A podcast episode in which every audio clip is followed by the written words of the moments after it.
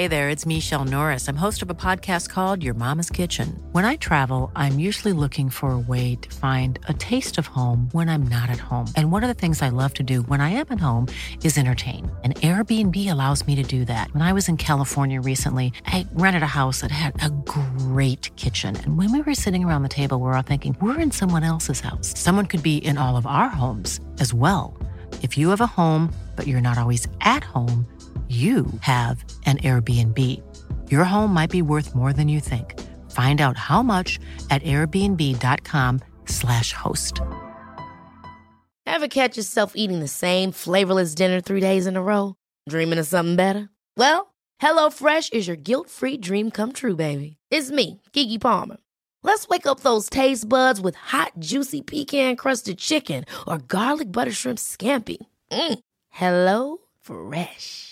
Stop dreaming of all the delicious possibilities and dig in at HelloFresh.com. Let's get this dinner party started.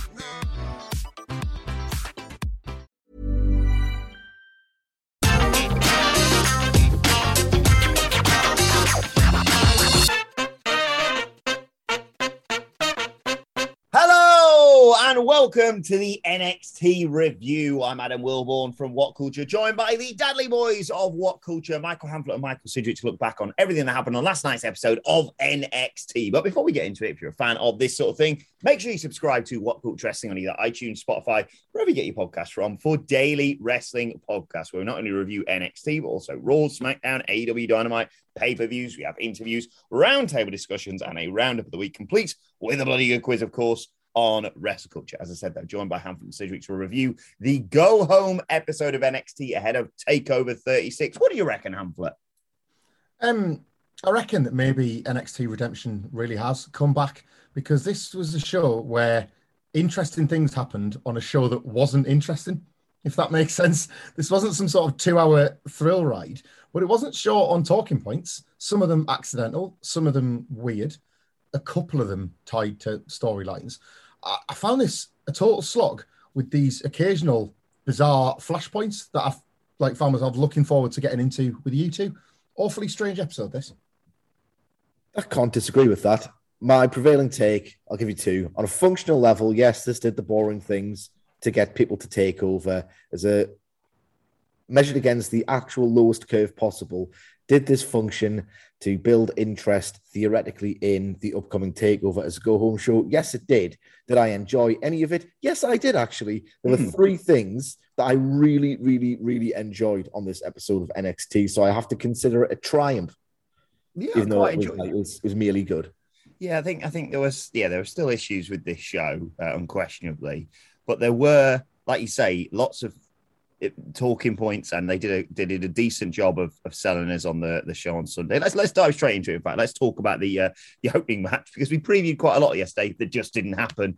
Um, we uh, we obviously were looking ahead to the cruiserweight championship match between uh, Roderick Strong and Kushida, but um, Mike Malcolm Bivens and the Diamond Mine uh, are out to start the show to announce that Kushida uh, has not been medically cleared to wrestle, so they're going to issue an open challenge for anyone who wants to face Roderick Strong and Ilya Dragunov ahead of his match with Walter, of course, for the NXT UK Championship on Sunday.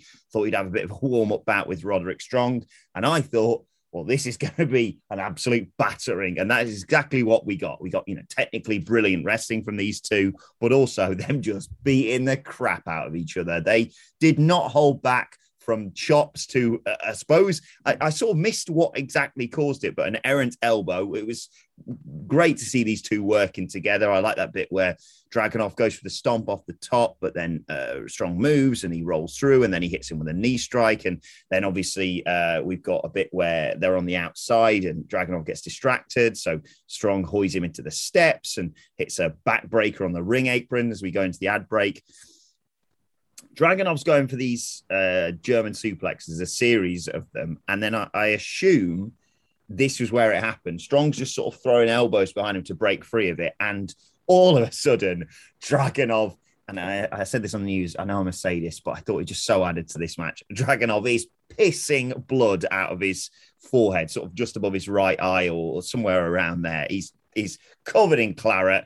Uh, and it just I mean, his chest was already battered as if it didn't needed to be before Sunday. Uh, he goes for that uh, torpedo Moscow or, or, Moscow or whatever they call it exactly. Um, strong Canis with a knee strike and uh, Dragunov bounces off the ropes and just hits his finisher anyway.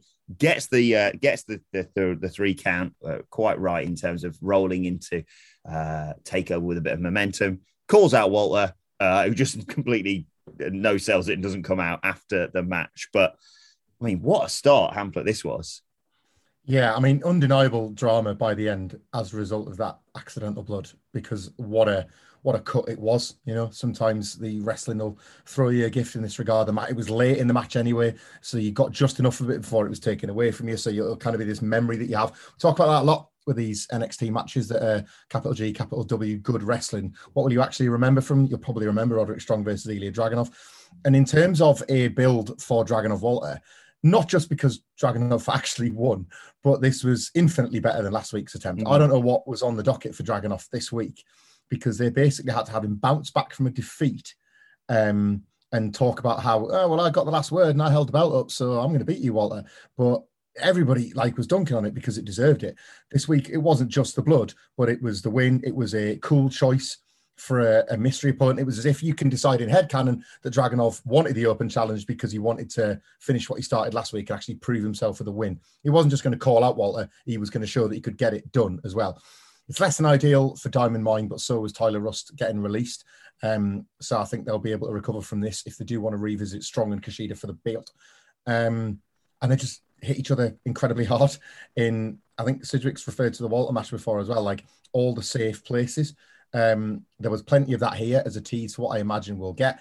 I am as invested as I possibly can be about Dragunov Walter 2 in that CWC. I've got concerns that the CWC is not going to be as good an environment as the BT Sports Studio was, yep. but this felt like a tester for it. And in that sense, like it was another success. Really, really good. Yeah, I love this. I thought it was really, really, really strong. Um, one complaint I'm not sure if we'll get to it later on in the show because it was like all of 20 seconds. But piss off Malcolm Bivens. I don't want to tell Malcolm Bivens to piss off. I really like him. But when he said, oh, that didn't count mm. because Dragunov isn't a cruiserweight, well, what is he? He's a welterweight then? He's not a heavyweight. I mean, he's shorter than strong.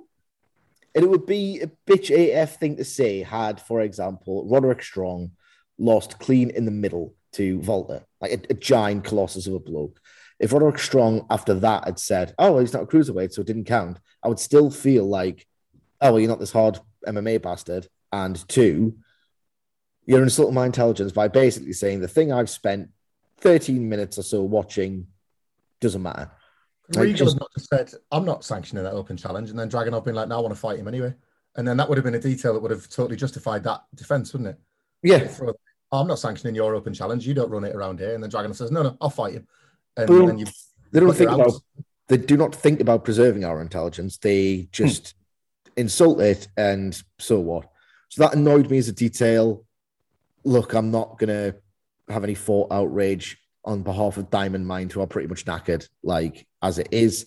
So it doesn't really feel like an earnest criticism, other than the result in the opponent, which they could have avoided, doesn't feel like an earnest criticism from mine. Them insulting my intelligence did. This match, however, was pretty great.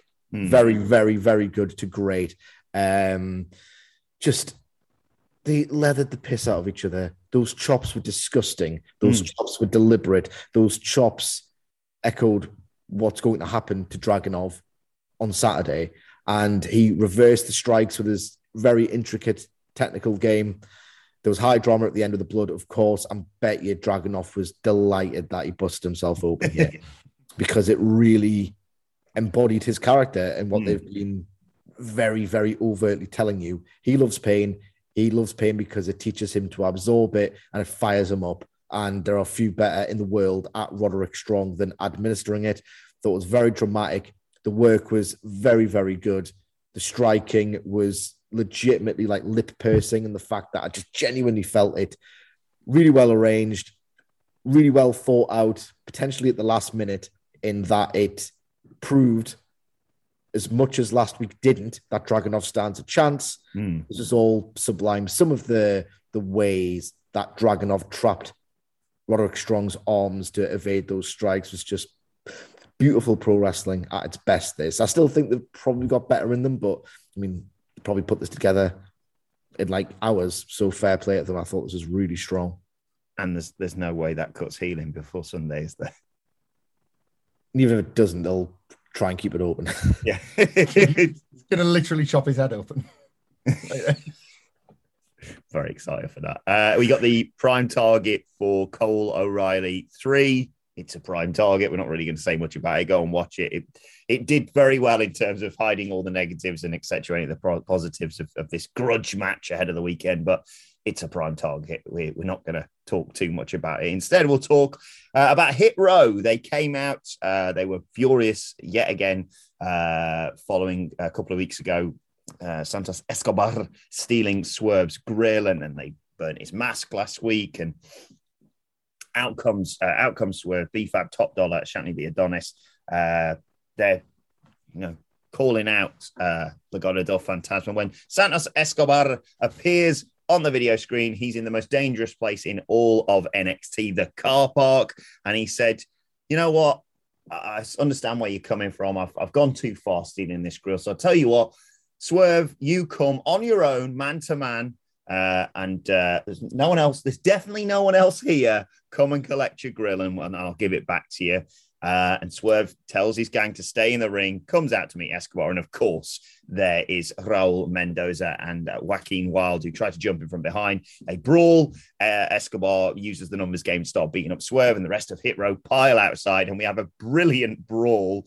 Uh, Top Dolla just looked ridiculous, just hoying one of them into that rolling steel door. Um, B-Fab had like a bat or a lead pipe or something. She was twatting people with that. Eventually, the numbers game catches up to Legado del Fantasma because there's four of Hit Row, and uh, Scott takes his grill back. But yeah, just reiterating what we've always said: the car park is is lethal in an NXT. Sidge. It is, and Swerve Scott should know better if I am to take him seriously as a babyface. Like, what's his character? Like, what is it? I don't get it. This was him basically doing Drake Maverick stuff, like this plucky baby face who's got more guts than sense.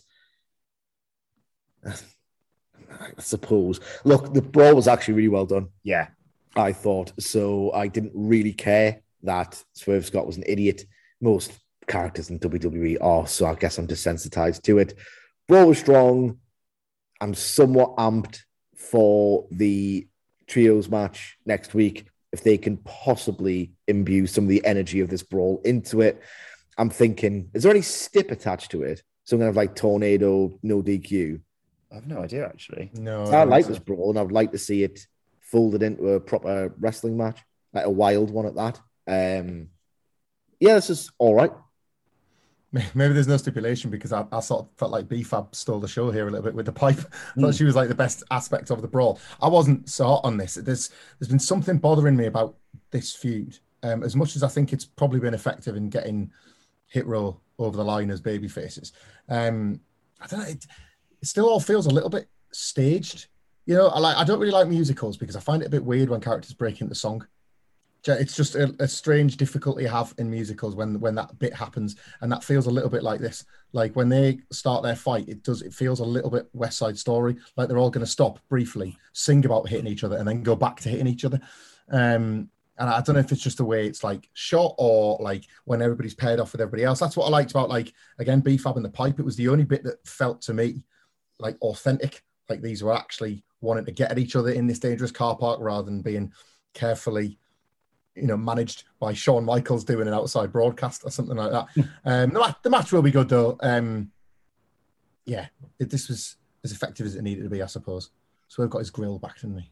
Yeah, It's part of the NXT problem is like I enjoyed this brawl. I thought elements of it well done. I thought elements of it conveyed certain aspects of certain performance characters with Top Dolla, which we mentioned. But I'm not going to think about this ever again until next week.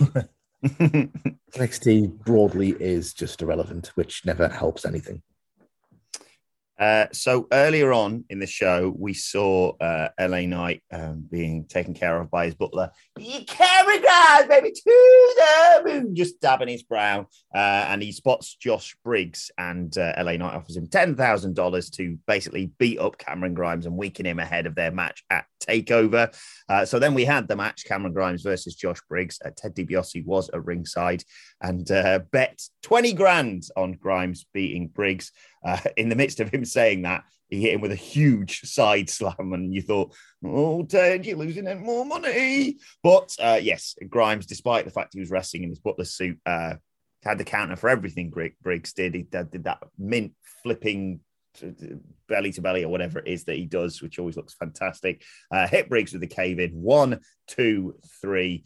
Uh, Grimes was celebrating, ripping off his butler suit, and Ted DiBiase was going to collect his money from LA Knight, who just chinned him and then hit uh, Grimes with his finisher on the outside to close this off. What did you think, Hamflett? Yeah, I thought it was fine. Um, they've they've arrived at the match probably at the right time because there's clearly like not a lot else left to do. You could feel the energy was a bit lower with all the characters at this point. They've done about as much as they can do with the story. I got a decent amount of faith in the match and the payoff and the moment at the end when it all happens at Takeover. So they haven't, you know, they kind of haven't. Although it feels like it's run out of fuel, it's not completely broken down or anything. I, I just don't know if um after the fact. I, have kept thinking that after this, LA Knight and Cameron Grimes are both going to be in stronger positions as a result of this feud. And I'm starting to doubt that for LA Knight. I'm wondering if this is maybe the peak of his powers and Grimes going forward as it like Grimes going forward as a baby face. And I thought he looked great. This is only a couple of minutes, but like I like getting to see Cameron Grimes have these matches because he does. It's you know like that that suplex that you described and like the cave-in's really popular and one of these days that's going to win him like a really really big match as well. Mm. Um, there's, there's a certain specialness to seeing Cameron Grimes for me. Um, now they've actually turned him, but I'm not so sure where you go with LA Knight after the fact. This was all okay though. It, it like wasn't standout stuff as part of the angle, but th- there's no need for any of that at this point. I can tell that they put a decent amount of thought in with the bet and how the bet further got Cameron Grimes over with the fact that he was someone placed a bet on him to win when he's in a defensive position. Oh, that's quite nice. And like watching him work in that outfit, just looked like an idiot. Mm. I understand that he's kind of playing one, but I don't know. I disagree with Hamflett because I thought his dynamism. I thought the Spanish fly looked a bit awkward. The cave in, I was just looking at the ruffles of his trousers rather than like the sudden impact of the strike.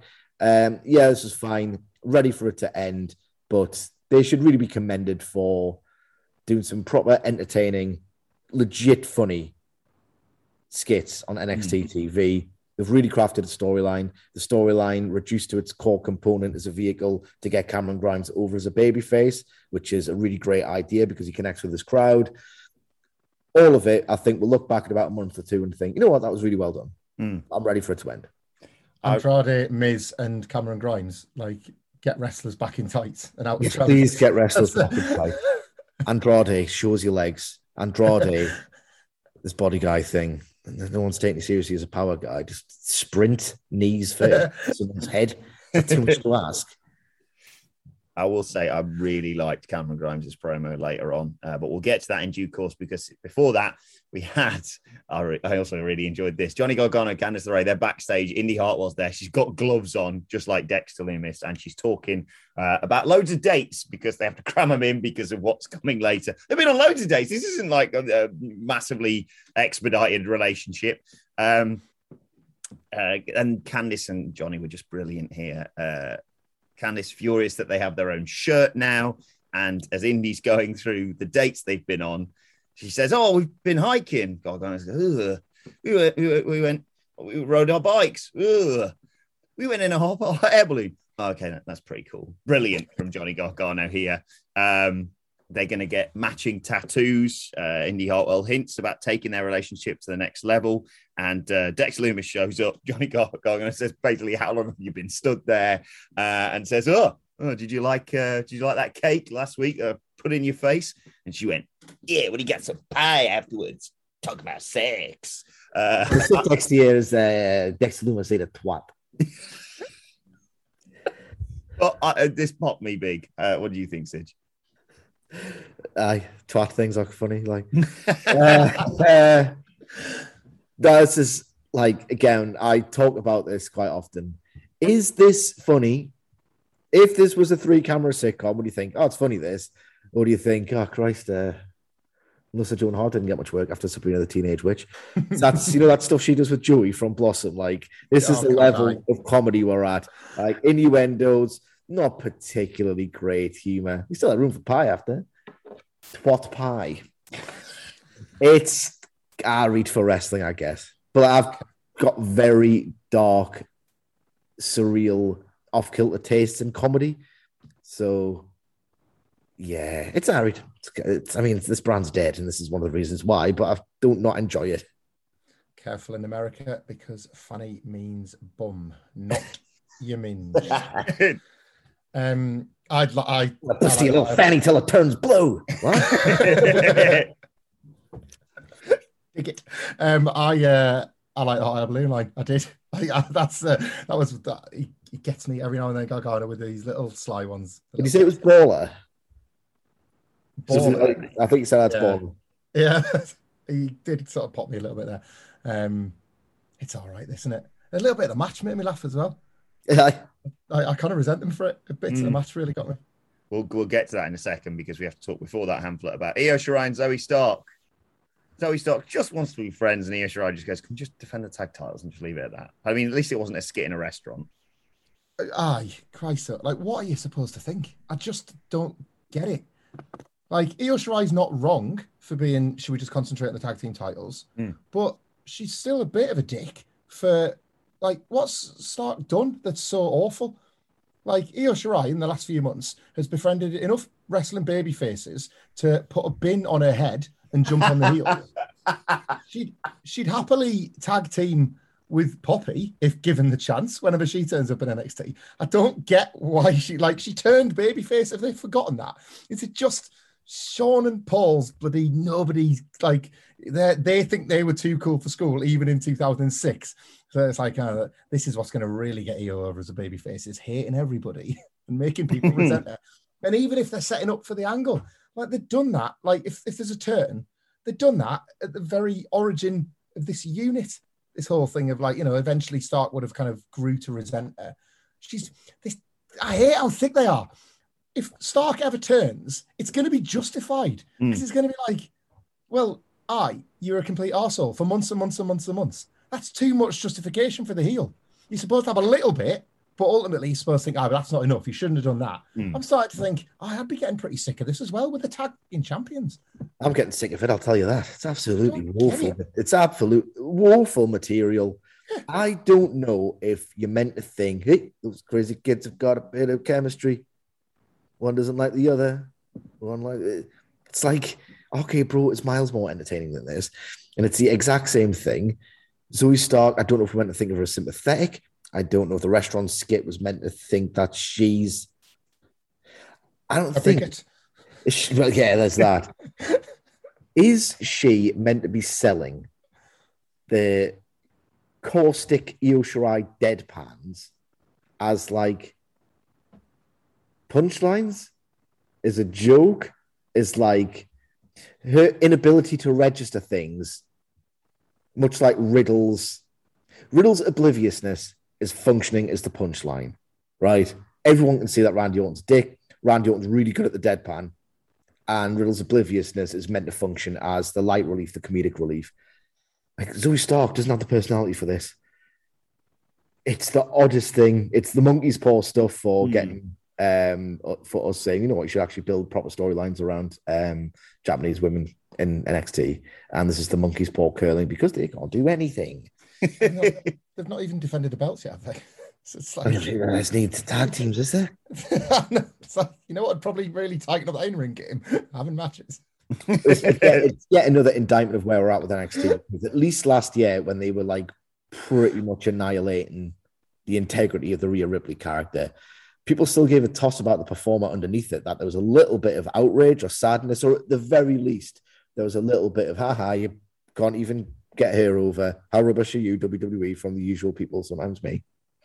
no one cares that Io Shirai is in a terrible role right now Mm. there's not even any like conversations to be had. in terms of like mocking it. Like, Jesus Christ, it's ice cold. This no wonder bloody Vince McMahon hates it.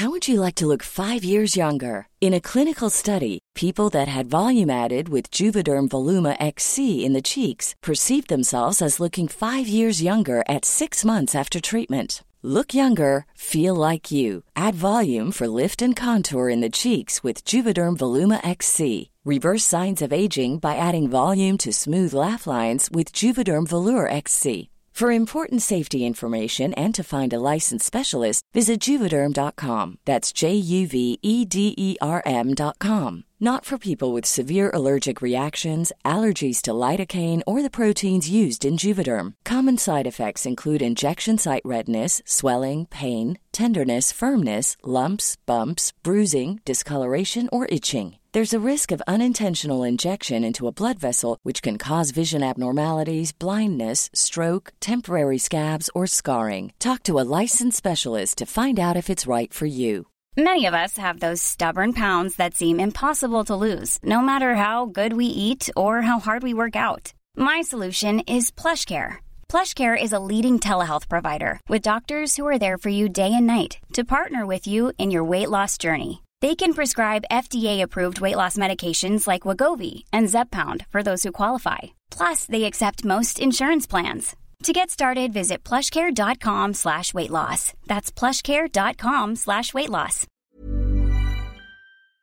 Before we go any further, though, this show is sponsored by BetterHelp. Now, we all carry around different stresses. They can be big life worries or just, you know, little things like your favorite wrestler not being used properly. The thing is, when we keep them bottled up, it really can start to affect us negatively. Therapy is a safe space to get things off your chest and to figure out how to work through whatever is weighing you down. It is really helpful too for learning positive coping skills and how to set boundary. Therapy basically empowers you to be the best version of yourself. So why not give BetterHelp a try. It's entirely online, designed to be convenient, flexible, and best of all, suited to your schedule. Get it off your chest with BetterHelp. Visit betterhelp.com slash whatculture today to get 10% off your first month. That's betterhelp, H-E-L-P dot com slash whatculture.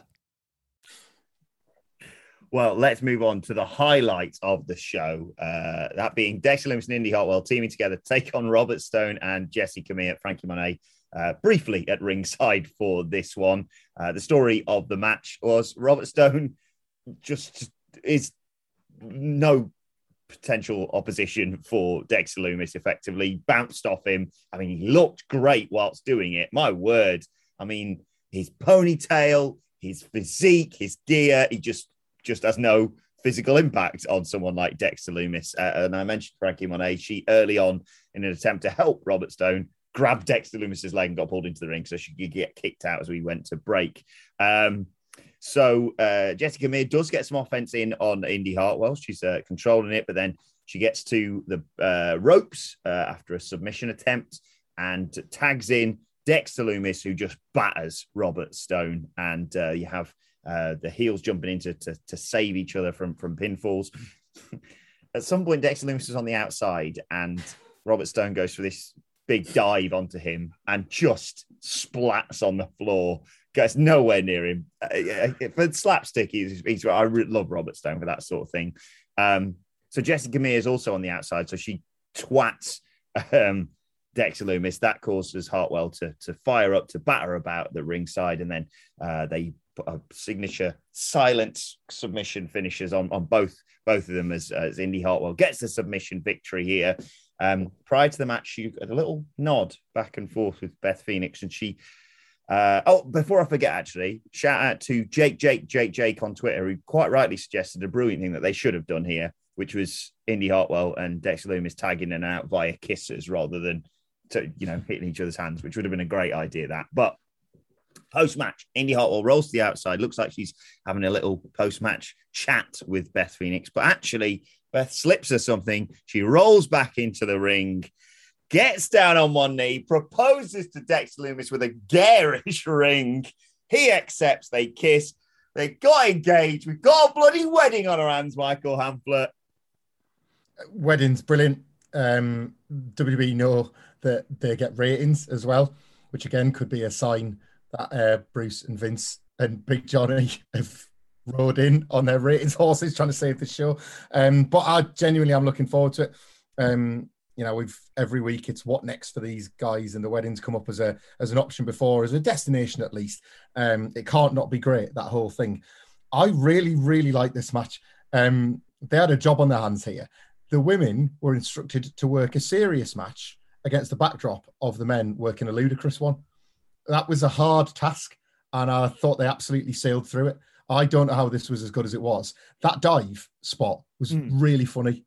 Like NXT is criminally low on good patter and good gags. That was really, really funny. Like an elegantly constructed joke of a wrestling spot in the middle of the, the portion of the match that was supposed to be funny. You know, the, the Dexter Lumis and Robert Stone interactions. Um, like the, the work was basic, don't get me wrong. Like the, the stuff that was actually going on was nothing to write home about. But if you think about what they were trying to do with this match, like a total, total overachievement, legitimately impressed me with this. And you got this payoff that again is another one of those talking points that we're talking about. People are genuinely interested in this index thing. They have been pretty much since the off. This was the natural place for it to go as a as wrestling romances do. And the wedding's going to be something huge to talk about, to preview, to review, and to, to look back on and to kind of like try and predict the fun stuff they're going to do with it. Couldn't have loved any of this more. I really enjoy watching it. Thought the appraisal of the women's work was a bit generous. I thought some of it was like really bad, like really, really bad. Um, but the goddamn dive. It wasn't just the dive, right? It's like a favorite thing about Robert Stone's Steven Seagal inspired get up is that Steven Seagal over the years has been exposed as a total fraud. He's this obese narcissist who actually can't really do martial arts.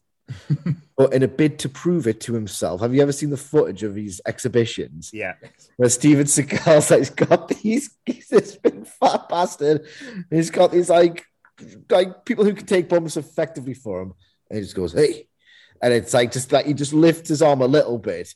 These people are bumping like 2.0 slash Everrise or like any kind of comedic enhancement talents you like. And it's just Steven Seagal goes, Yeah, that's how hard I am the mere choice of getting worked by Steven Seagal in 2021 is exactly beautifully consistent with what an idiot Robert Stone is. Mm. I could not have loved that gear choice more. It looked fantastic with the ponytail and the abs. His timing was absolutely expert. That goddamn dive spot, I cackled. I genuinely howled when I saw that. I was reminded, in fact, of my dad. My dad has got this very wholesome laugh when something just pops him out of nowhere. You go, "Ah!" like that. I did the exact same thing. Just what an idiot. What an irresistible idiot Robert Stone was in this match. Yeah. Future 24 7 champion right there. Yeah. Uh, here was the bit that Sid mentioned earlier with Malcolm Bivens saying, I did like the bit where he's like, don't talk to him. You talk to me, to uh, Paul McKenzie Mitchell. But yeah, he uh, excused the loss for Robert You Stone. can't really talk, so you know, talk to me. he said uh, Dragunov's a heavyweight, not a cruiserweight. So uh, we've still got a title shot. That doesn't count. That was a real quiz, etc., etc. Kiss my ass, kiss my balls. Um, and then we got the face to face, well, not face to face, the the split screen interview with Raquel Gonzalez and Dakota Kai building their title match on Sunday. All the usual, very generic sort of stuff here. You're envious. You're a snake. You're too big for your britches. You're ungrateful. I'm going to whoop your ass at all costs. You're dreaming. You're going to call me champion on Sunday. Oh, good luck with that sidekick. I taught you everything. This kind of did nothing for me, to be honest, Sid. No, total boilerplate stuff. That didn't actually make that much sense because Raquel Gonzalez, actually, I'm smarter than you because I knew LTST that when you turned on Tegan Nox, I knew what to expect from you one day. So why did you spend all that time with that? Why did he spend all that time with that? I'm the smart one. I've been waiting for an attack which actually happened for a year. What? This is Uh, absolutely boilerplate material, plot holes, pretty bad performances. it was like nestled away and it lasted all of a minute. It was barely hyped. Like this match is genuinely a shame. Like it's a shame that it's all come to this because it was really good for a while and now it's They uh, could, have, they, they could have a great match on Sunday. It's just the bill's been pretty from from what we could have pitched. It's been very weak, hasn't it, Sige? Yeah, they've lost faith in it, is my overriding thing. They either lost faith or don't care as much as the fans did. And that is terrible promotion in principle. This feud is the waterfall in the Dungeon of Doom because it's not hot. um, but maybe, maybe the match will benefit from drastically lowered expectations because Dakota, uh, not Dakota Kai, sorry, Raquel Gonzalez could sort of do with one of those. Hmm. Um, when expectations have been high, she's kind of let the side down a bit as champion. So hopefully, this is the one saving grace from yeah, a big disappointment. Where's Vink? Well, he's up next, except he's called Duke Bloody Hudson now. He was facing Carmelo Hayes in the uh, other semi final of the NXT Breakout Tournament. Uh, the story of this match, obviously, Hudson, the bigger man, uh, was just in control for the most part, but Carmelo Hayes is just, oh, he's just a sensational wrestler. Um, they each time send each other outside the ring. The second time, it's Hayes sending Hudson out there, hits a DDT on the apron on Hudson. Um, Hayes hit La Mystica uh, and then came off the top with that flying guillotine leg drop thing. Looked wonderful as well. Uh, and Carmelo Hayes, not what we predicted this, beats Duke Hudson. He goes through to the final to face Odyssey Jones. And post match, he uh, has a thing at the top of the ramp where he says he called his shot at the beginning of this tournament. He was going to make the finals. Um, that's not enough for him now, though. He has uh, got to face the final boss next, but surprise Odyssey Jones, plot twist. I'm the final boss. Out comes Odyssey Jones. He's all pumped up. He says the universe is going to sound the alarm next week. They go back and forth during ahead of the final. Uh, I've really quite enjoyed this match, and I'm very excited for that final, Hamflett. Yeah, fair enough. Like the kind of subverted expectations of the, the big lads match we maybe all thought it was going to lead to. Um, Hayes in in NXT's defense a little bit, he was like hotly tipped at the start of all this, and I guess this bracket, um, you know, I won't speak for you guys, but kind of allowed me to forget about that because it just looked like the Hudson route to the final seemed assured. Um, match was decent. Uh the I was a little bit scared by that apron DDT because I don't know, like if uh, Vink was all there after the fact. Where's Vink? Even he doesn't know because he just took a really terrifying looking DDT. Um, but they gone. They kind of like finished the match soon enough after the fact that there wasn't much danger to be had afterwards. Um, so they probably got away with one maybe there. Uh, aye, the final's not bad. I never really like those ramp face-offs because it sort of feels like it's I don't know. It's like sucking the energy out of the animosity between them. Like they both want this, and I understand it's not a blood feud; it's a matter of respect, and it's a tournament final. But like, I don't really want to be reminded that they're, they're kind of like almost like matey patter at this point. Like this should be everything to them. Um, decent final though. Match should be fine. Yeah, Uh, I wasn't high on this at all. I just can't escape how ironic this is that they're not breakout stars. Hmm. no one's out there on Twitter or comment sections or whatever talking about how they've been impressed by this breakout star. He's the real breakout star. It's like not one of these matches has had a moment that even approaches what Dante Martin did on Dynamite last week, for example. That was a breakout hmm. star performance. Like, it's none of that. I've been told and I haven't been shown realistically one bit. I mean, it's fine broadly, the action, and I think this was. I thought it was really clunk- clunky in places. You could tell that Carmi- Carmelo Hayes is well beyond Vink as a worker.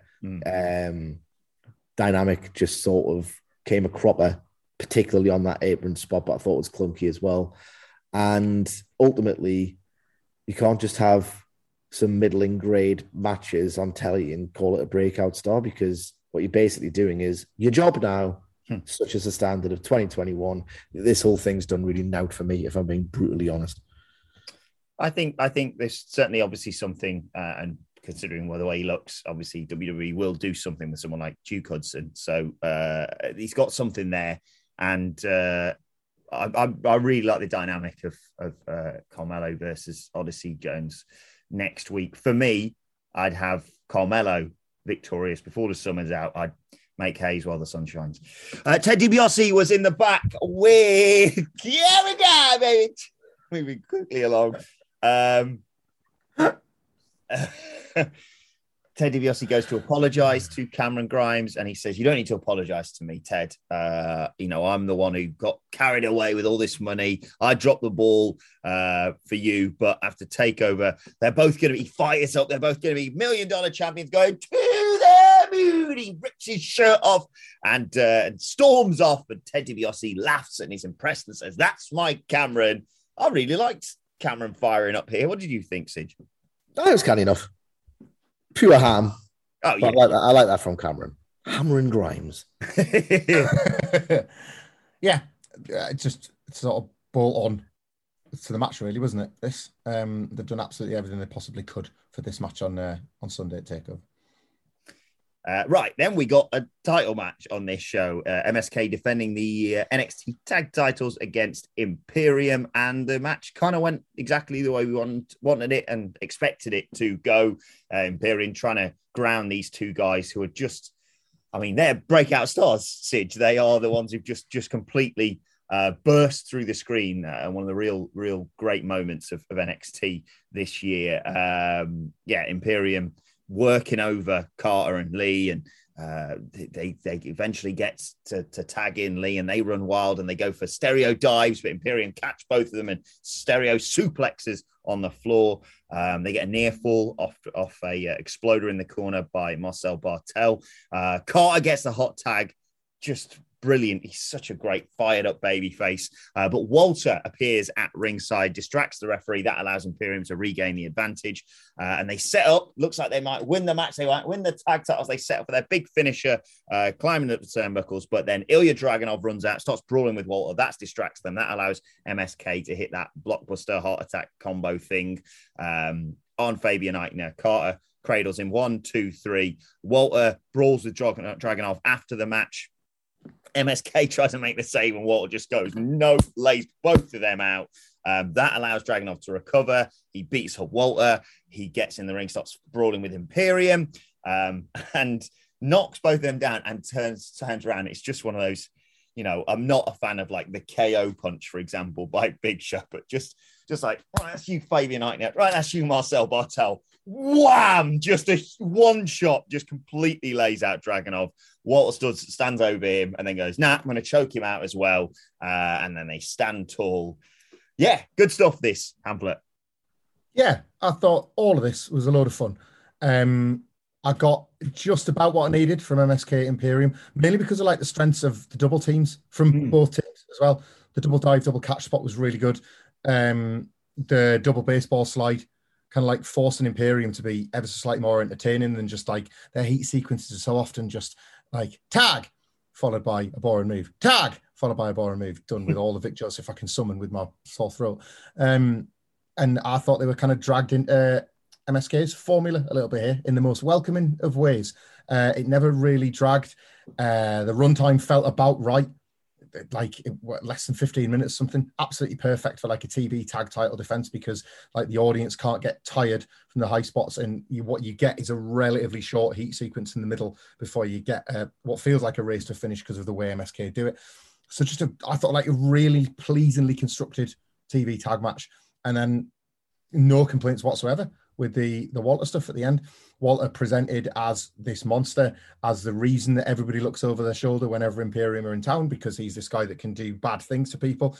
Um, thought they it they kind of the 50-50 Walter and Dragunov in the build, but then their original match was sort of rooted in them being 50-50 and Walter just being ever so slightly better at the end. Mm. So I think that kind of makes sense as well. It, it wasn't on them just because we were a bit cross that Dragunov lost last week. It wasn't on them to make Dragunov this dominant challenger. It was to just show that he was at least at Walter's level, even if he ends tonight getting choked out here. So I thought that was pretty effective as well. don't think MSK suffered from taking this beating. Maybe there's a one fun trios match in this after the fact as well, before Dragunov heads back to Enfield or wherever he goes when he loses the takeover or wins, I guess. But yeah, um, I like genuinely effective. All of this.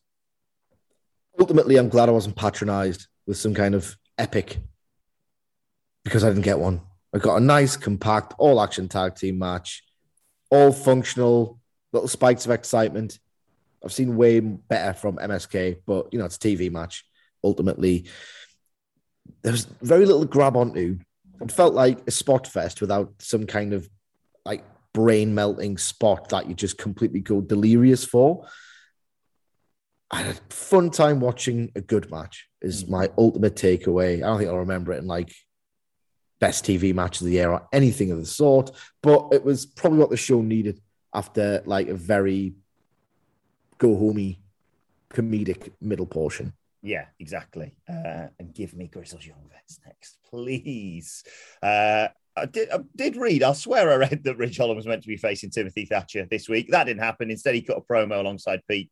Sorry, we do.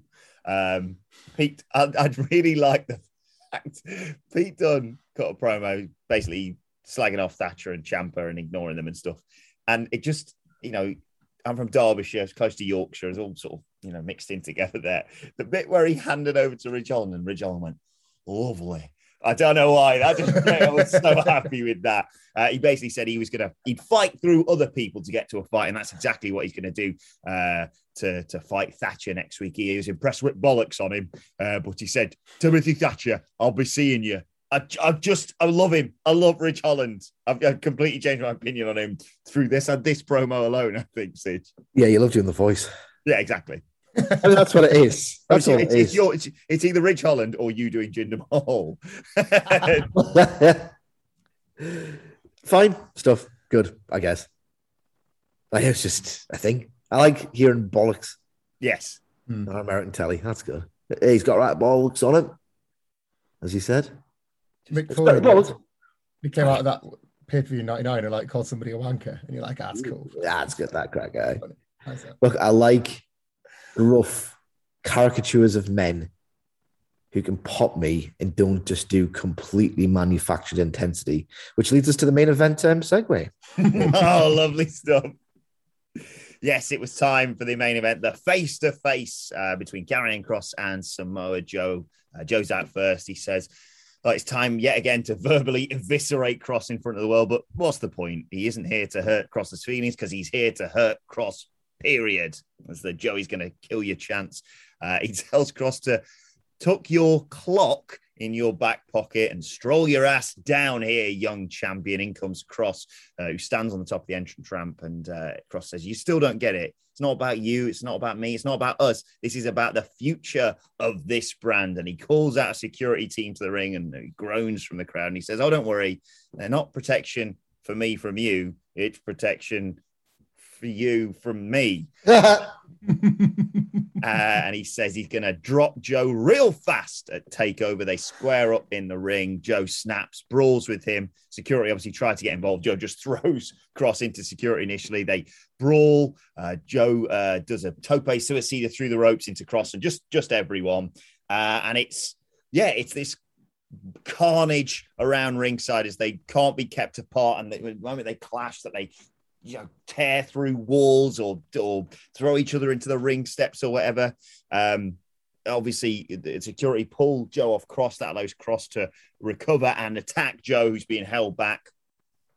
Uh, Cross goes to suplex Joe onto the announce desk, but Joe counters. Um, the crowd are screaming in terror as they fly through barricades and what have you. And uh, they do it again, and they're just all security, some of the wrestlers who've come out from the back to try and celebrate them, uh, to, to separate them, sorry, and the two men who just can't keep their hands off each other. They're just exhausted, laid out as the as the show goes off the air, and Vic Joseph yells about these two. Anything goes effectively at Takeover on Sunday. Michael Sidgwick, Carnage ahead of Takeover. Yeah, there were two things I liked about this, and neither involved Karrion Cross. One, I like it when Samoa Joe refers to Karrion Cross as young champion because I'm terrified at the prospect of turning 36 next month. But I'm still young in the mind of one person. I understand he's patronizing and I understand he's setting out the scene that he's like the elder, badass figurehead of an older NXT era. I get it. I'm just being a dick. Mm. It was awesome watching Samoa Joe do some more Joe stuff. Mm. It really was class.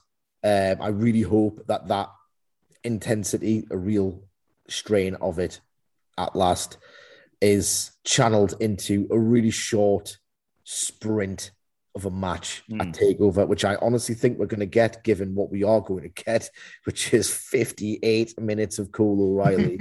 so if this is an accurate, if this is an accurate advertisement for the match on Saturday, yes, I think it's got every chance of succeeding, and I'll be amped for this version of the match. Don't false advertise to me. I want to see Karrion Cross for more than 10 minutes. It's got to be short because we've seen everything else that these two can do to each other realistically. I wasn't mega high on this, to be honest. It's if you're going to do these types of brawls, um, I think it's imperative that you buy the, you know, they just cannot be separated. You know, those weeks where you will the start of a Raw or a SmackDown ahead of one of our reviews, you're watching it. Like, hang on, am I watching last week's Raw? Genuinely, I need to double check that I'm not watching last week's episode because it's identical. This was like watching the ending of a prior NXT. Like they've just had nothing. Uh, they had no ideas. They had no other way to book them other than to have a face to face that becomes a fight. Um, that happened with Karrion Cross in his last title defense as well, didn't he? Versus the five of them, the four of them uh, um, in your house. So I- wasn't mega impressed with the premise, or I wasn't dragged in by the brawl. But I do agree with the like the energy around Samoa Joe. He looks motivated. He looks like he wants to have the best possible short match he can have with Karrion Cross, and I do hope it is that. I think it's for the to the betterment of the card on the night. Um, Colin O'Reilly's going on last, isn't it? We know that's going to happen, so you can watch this and then get yourselves off to bed and just catch O'Reilly, O'Reilly and Cole when you're in a better mood for it. Because I just I, ca- I cannot see that not main eventing. There is no Um, time to go back to bed. I'm in, I'm in Britain, so Nothing Samoa Joe could say on the microphone before the brawl was as cutting as those Jeff Hardy chants that aren't going away either. So, what was the point in trying? And there was, I think there was a "Where's Scarlett" chant I caught as well. where's Scarlett? I one of my one of my new favorite things, cynical as this may be, is uh, NXT fans, of which I once considered myself one, but like NXT purists believing that the NXT that Vince McMahon is about to destroy or whatever is like the one from 2015 or something. Mm. Like there'll be a clip of the proposal from tonight or the you know the where Scarlett chance or whatever. They'll be like, uh, "Thanks a lot, Vince and Bruce. Golden era's over," and it's like, "I it was over ages ago." what they're, they're destroying something, but it's not what you think they're destroying.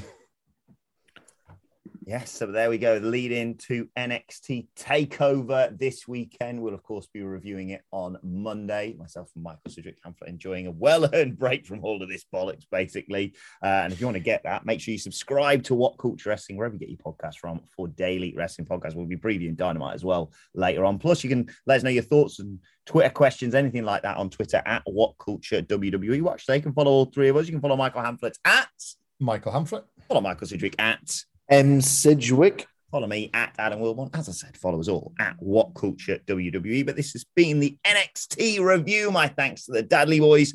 Thank you for joining us, and we will see you soon. Even when we're on a budget, we still deserve nice things. Quince is a place to scoop up stunning high-end goods for 50 to 80% less than similar brands.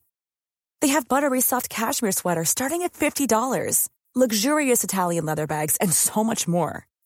Plus, Quince only works with factories that use safe, ethical, and responsible manufacturing. Get the high-end goods you'll love without the high price tag with Quince. Go to quince.com slash style for free shipping and 365-day returns. Ever catch yourself eating the same flavorless dinner three days in a row?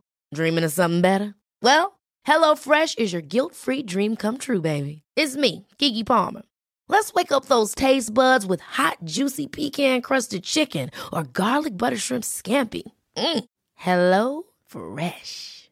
Stop dreaming of all the delicious possibilities and dig in at HelloFresh.com. Let's get this dinner party started.